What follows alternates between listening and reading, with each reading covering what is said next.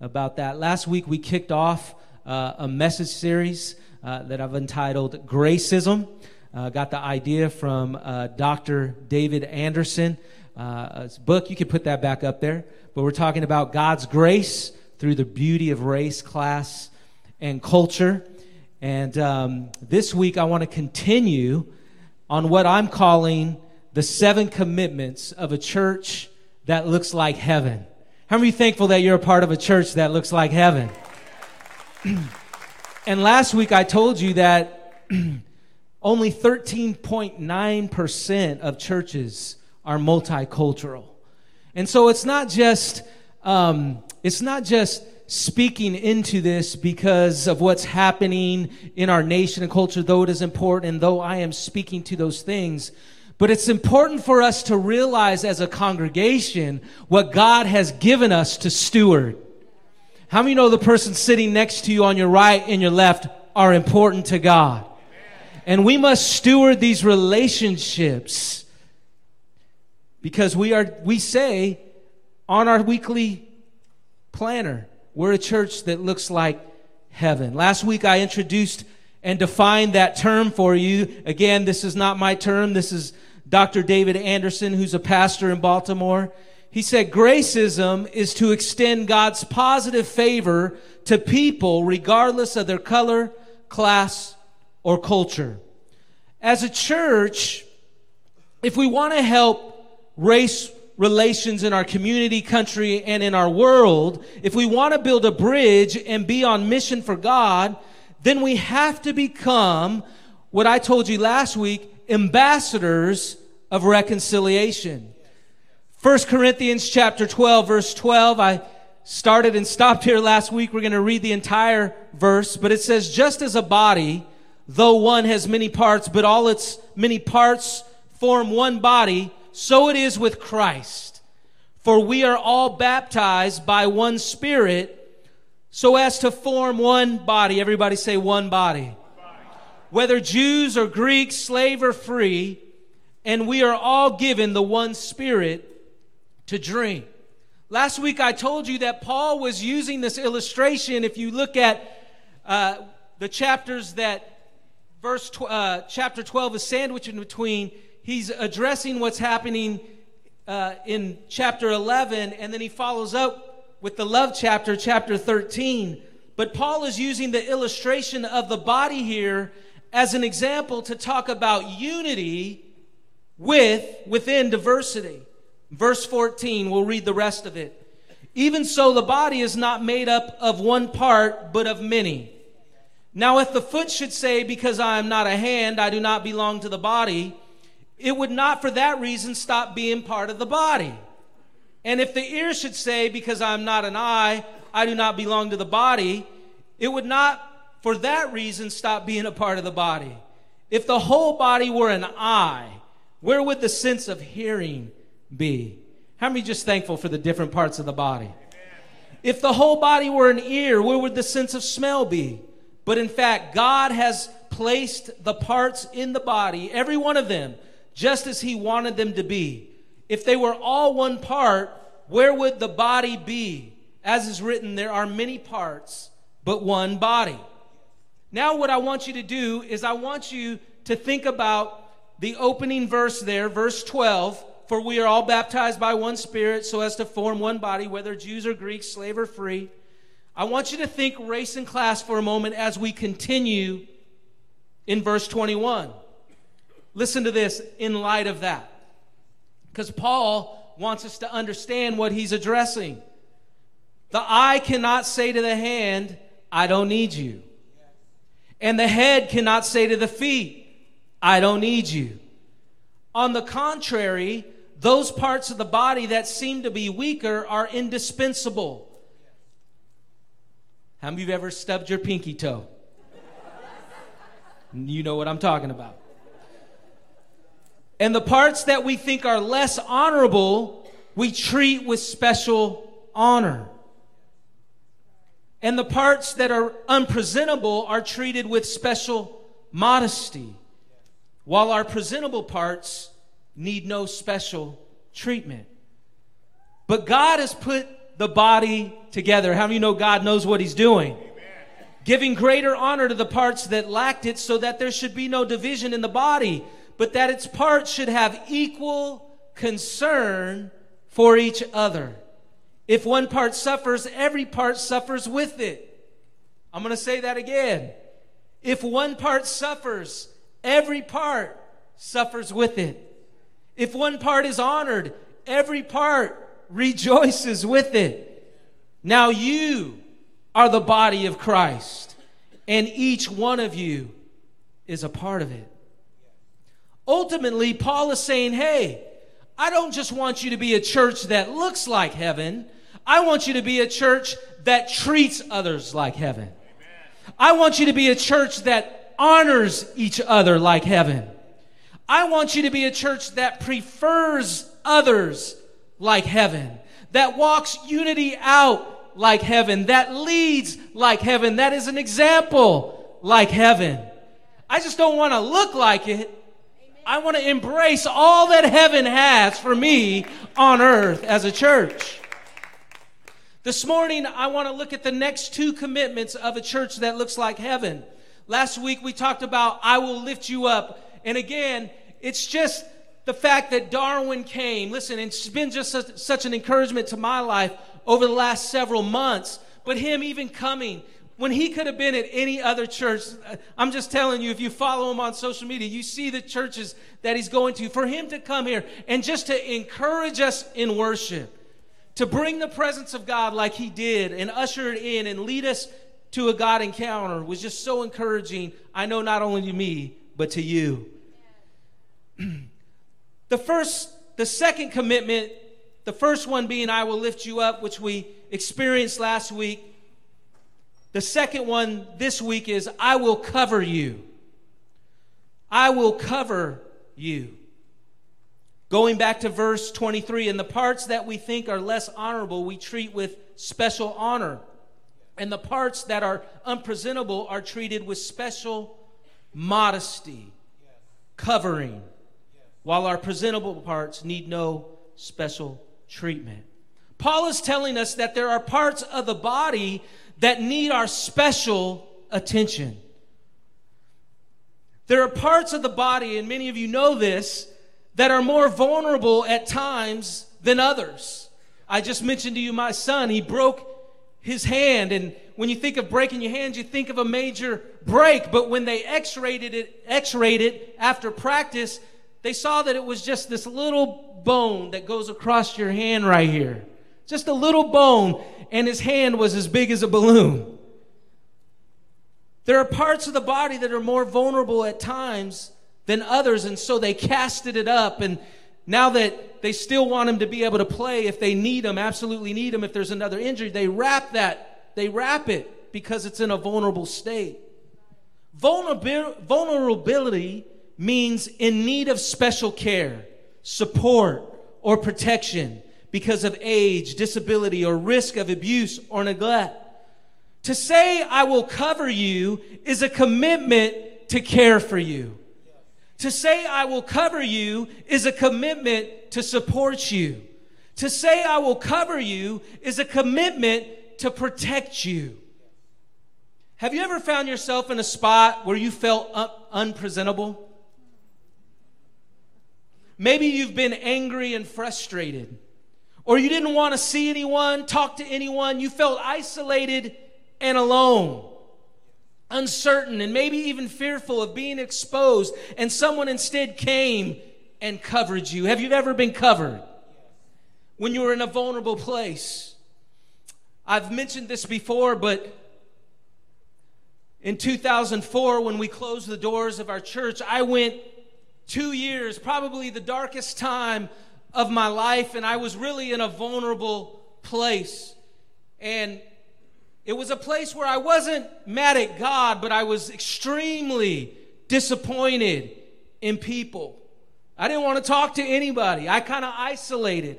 I was doing my thing. I got a job. I was doing my thing and I was invited to just kind of just come to church. A friend of mine pastors a church there where I live. He said, "Hey, listen, I just want you to stay connected. You could come to our church and just sit in the back, I just want you to stay connected. Again, that two years, I experienced all the D's disappointment, defeated, depression, discouraged, you name it. I felt it. And I got to the place where I didn't even really want to go back into ministry. That I started to get sarcastic. Have you ever got sarcastic before? I intentionally, and listen, this is a confession, I intentionally blew interviews with other churches that I could have went on staff. I intentionally blew them because I didn't want I, I didn't want to step back into ministry. And then Dr. Sam Huddleston reached out to me. He said, Boy, we need to get breakfast. I said, Yes, sir. And he said, You meet me at Brookfields there on the corner of Sunrise and Folsom. And I met him there. And he said, Man, what's going on with you? And I began to tell him, Have anybody ever have a pity party before? I began to tell him, He's just listened there. And if you know Dr. Sam, you know he has a huge heart for people. And he's walked long roads with people. And I remember after I was all done stating my case of where I was in life, I remember he looked at me and he said, Dean, do you know what you need to do? I said, No, tell me, what do I need to do, Dr. Sam? He said, You need to dust yourself back off. You need, you need to dust yourself off and get back on your horse. In essence, Dr. Sam was saying, Dean, I will cover you. In essence, Dr. Sam, he didn't listen. Dr. Sam is the assistant superintendent of the Assemblies God. He didn't have to take time out of his busy schedule, listen, to reach out to me. But in essence, he was saying, Dean, I care about you. I support you. And I'm going to walk with you till you're back where you need to be. How are you thankful for people that'll just walk with you? You see, the bottom line, this principle, I cover you, is a pastoral commitment we learned from Jesus. He himself was concerned about those who had no covering. Matthew 9, verse 36 says, But when he saw the multitudes, he was moved with compassion for them because they were weary and scattered, like sheep having no shepherd. One of the things that we're doing as a staff, we're, we're emphasizing it, we're, we're, we're, we're putting it right there in front of us, is that we are committed to taking care, better care of the flock. Listen, we care about you. We love you. We want to do, we want to offer better support. We want to offer better protection. And as a pastor, that's my call. There are two types of folks, right? People that have no shepherd and people who think they have no need for a shepherd. I want to talk about the first type. I'll come back to the other one on another series. First Peter 5 2 to 4 says, When you shepherd the flock God has given you, watch over them, not because you have to, how many know there's difference between a have to and a want to? When you shepherd the flock that God has given you, understanding this, watch over them not because you have to, because you want to. Amen.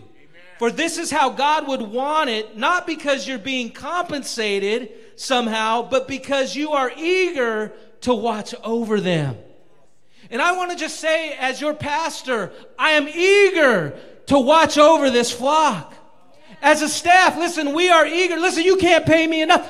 Listen, you don't have to pay me, and I'll still be concerned about you. Verse 3 Don't lead them as if you were a dictator, but lead your flock by example. And when the chief shepherd appears, you will be crowned with honor that will shine brightly forever. In other words, First Peter here, it's saying, you know what? It doesn't matter if nobody knows what you're doing. It doesn't matter if nobody sees you reaching out to that person and pulling them in. It doesn't matter. Why? He says, when the chief shepherd appears, you will be crowned with honor that will shine brightly forever. You see, as a church, we must be willing to cover our community. We must be willing to care for our community. And that's the commitment that I've made as your pastor. And that's what we're just starting to step into. We must be willing to care for our community, support our community, protect our community, not for any other reason other than God has placed us here on purpose for a purpose. When the 15 year old teen was tragically killed while riding his bike. My heart went out to that family here just in the summer a few months ago. I wanted to help, and I told you as a church, I, I, I, was looking for anything I could find online on ways to help the family, whether it was a financial donation we made or whatever it might be. After several attempts to find out how we could assist, I, I was running into walls everywhere I went, but unbeknownst to me, going into the weekend, we received a call that over uh, we, were, we received a call here at the office over the weekend asking if we could host the funeral services for the young man. We partnered with another church. We waived all the fees. Why? Because there was a family hurting and in need of our community. They didn't have to attend real life church. In fact, another church did the services. We just wanted to open our doors and say, you know what? We cover you in a place of vulnerability. You see, I will cover you is a commitment, not just if you belong to real life church. I will cover you is a commitment of God's grace to you no matter where you are at. Secondly, and I'm closing with this point I will share with you. It's the third commitment of a church that looks like heaven. a friend of mine a few years ago had asked me to travel with him. And I was uh, really looking forward to the time together. Um, hadn't seen him in a while, maybe seen him maybe once a year or so. But I was so looking forward to the time that we'd spend together on the long flight to the East Coast. Again, because we didn't see each other that much. And when it was time to, to board the plane, he mentioned that he wouldn't be sitting with me because he had the opportunity to get bumped to first class.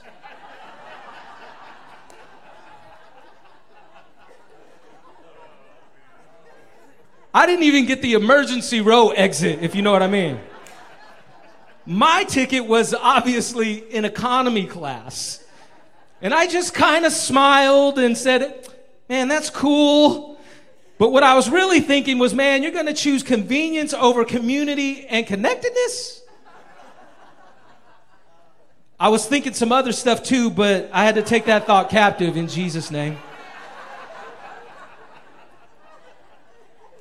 1 Corinthians 12 24 says, while our presentable parts need no special treatment. You see, I will share with you is a commitment to stay connected to you rather than doing what's convenient for me. It's a refusal to accept favors and perks that may hurt you or separate us. It's understanding and acknowledging if my rights, my freedoms, and my privileges chip away at your dignity, then I will think twice about exercising them. Dignity is define the state or quality of being worthy of honor or respect. I mentioned earlier and thanked everyone for the Family Fun Festival that we did, light the night over there at the Artisan. You know, it would have been really easier for us just to do one this year. It would have been cheaper for us to do one this year. It would have been less taxing on the staff and visionaries to do one this year. But listen, I've made a commitment as long as we are overseeing the artisan, whatever outreach we do here in this community, that community deserves the same. Some way, somehow. We were all spread out throughout the festival. We had all our trunk or treaters lined up, and I was manning my bounce house and and uh, you know, kids were just charging in, and uh, single mom came with her daughter, and she was jumping, man. She was having so much fun, and their mom was watching there, and I just said, "How are you guys doing?" And she said, "You know what?" She said, "I just want you to. I, I just want to say thank you for creating a safe place for us." And I said, "Oh, you're welcome." She says, "She says, uh, you know, you never know what you're going to get around here." Talking about where the neighborhood where she lives. She says, You never know what you're going to get when you knock on the door around here. But how many of you know when we share? How many of you think that every child deserves a safe family fun festival? You see, the gospel continues to take us back to this place. I will cover you. I will share with you. It's the heart. It's the pulsating heart of Jesus Christ. It's the centrality of the gospel. You can't ignore it. You cannot read scripture. You cannot read the New Testament. And my eyes, listen, are being opened even more. You cannot ignore the issue that Paul addressed this over and over and over and over again. Jesus himself addressed it. James 2 1 through 7, it says, and this is on the screen as well. I've got several slides, but it says, My brothers and sisters, I know you heard this before. How many of you heard it before? but stop playing favorites. Do not try to blend the genuine faith of our glorious Lord Jesus, the anointed one, with your silly pretentiousness. This is the voice translation, by the way. Verse 2 If an affluent gentleman enters your gathering wearing the finest clothes and priceless jewelry, don't trip over each other trying to welcome him. And if a penny, penniless bum crawls in with his shabby clothes and a stench fills the room, don't look away or pretend you didn't notice. Offer him a seat up front next to you. This reminds me of a, it was kind of a funny moment, but this is Amy and I. We were youth pastors in Fremont uh, for several years, and we had a homeless ministry. We had a, one of the only approved kitchens in Fremont that could serve uh, hot meals to the homeless. And I remember, uh, I remember this uh, one homeless gentleman walking in, and and he just made his way up right to the front, right where Pastor Tyler was sitting. He just boom right there, and he sat right there, and he had a rough night, you could tell, and you could tell and you could smell. And we were singing that song. I don't even know what song it is now. I will sing of your love forever. You know that song? We were like, I will sing of your love. And everybody was like, praise God. You know, everybody was into it, right? And then we had one of those holy pauses moment, those holy, you know, those like holy hush moments. You guys know what I'm talking about? It's like that Selah moment, like, Thank you, Lord. Hallelujah. You know, one of those? And I remember right in that moment, right? Right in that moment, this guy just bursts out. That song reminds me of my girlfriend.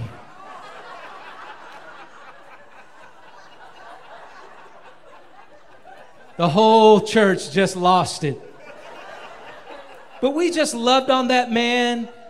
We loved on that man week after week, month after month poured into that man, and we seen lives change because there was love and acceptance in the building. By the way, you guys are able to sit on this front row as well. It's legal here at this church, all right?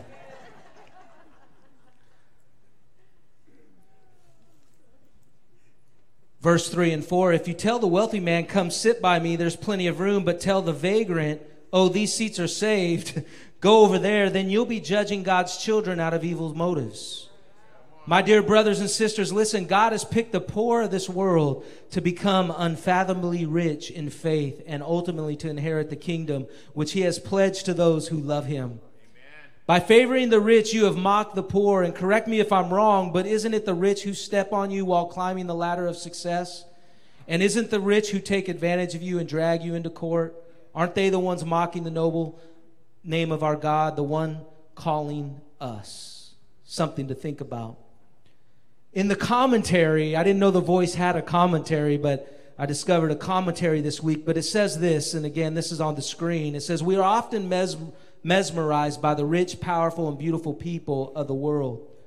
We dream of associating with them, but when we focus our attention on the fashionable people of this world, it is often at the expense of those who need it most. Ignoring the needy and favoring the wealthy is completely contrary to the example Jesus modeled for us while walking on earth. God often chooses those who are the poorest materially to be the richest spiritually. We should welcome everyone equally into God's kingdom, even if it means upsetting boundaries like class and race. The rule is simple we should treat others in the same way we want to be treated. God does not play favorites, and neither should we. Amen.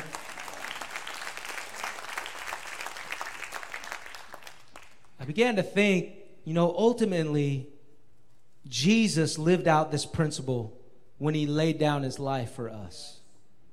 Philippians 2 7, it says this Instead, he gave up his divine privileges.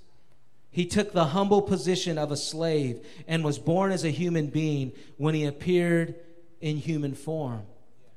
Why would he do that?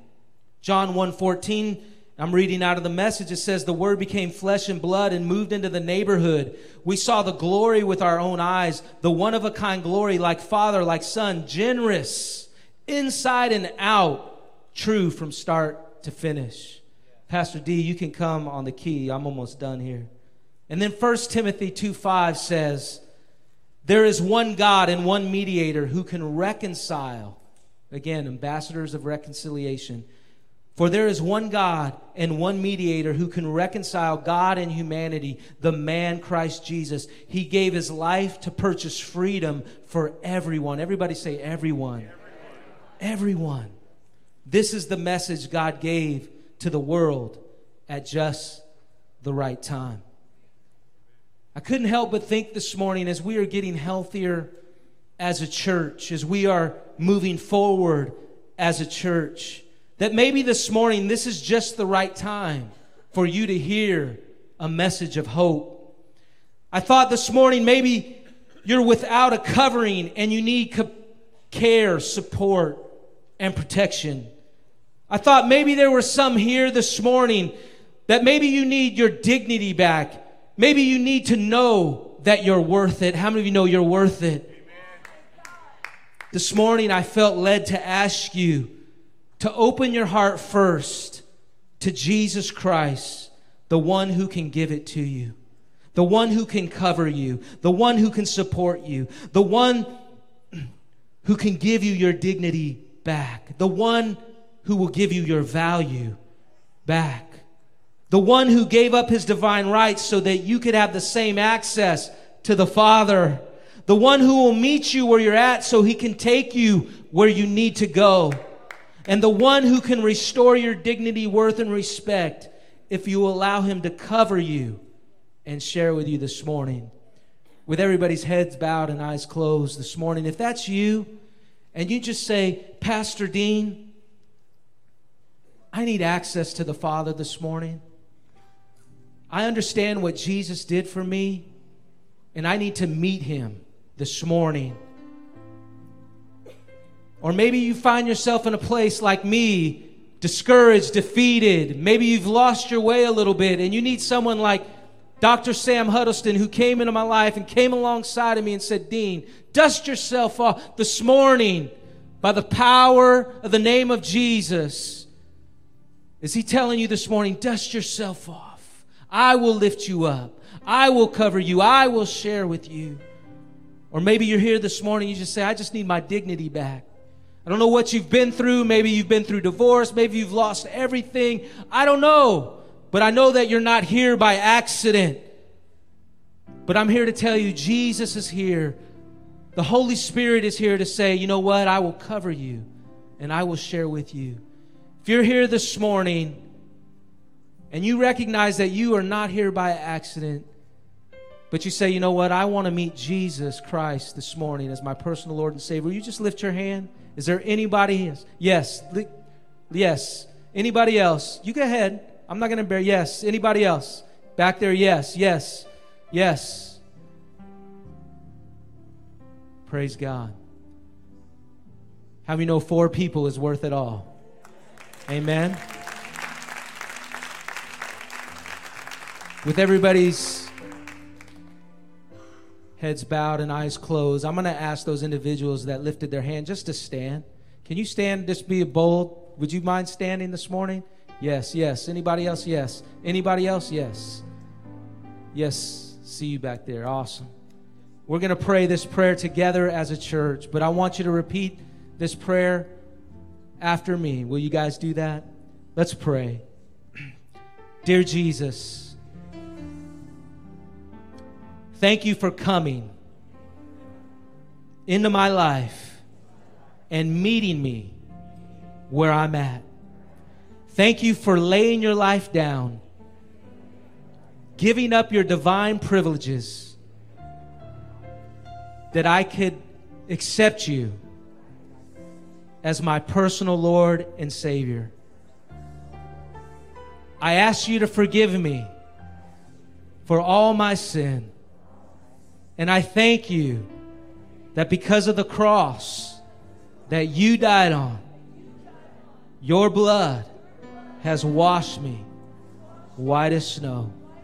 I am a new creation and I have a new beginning in Christ.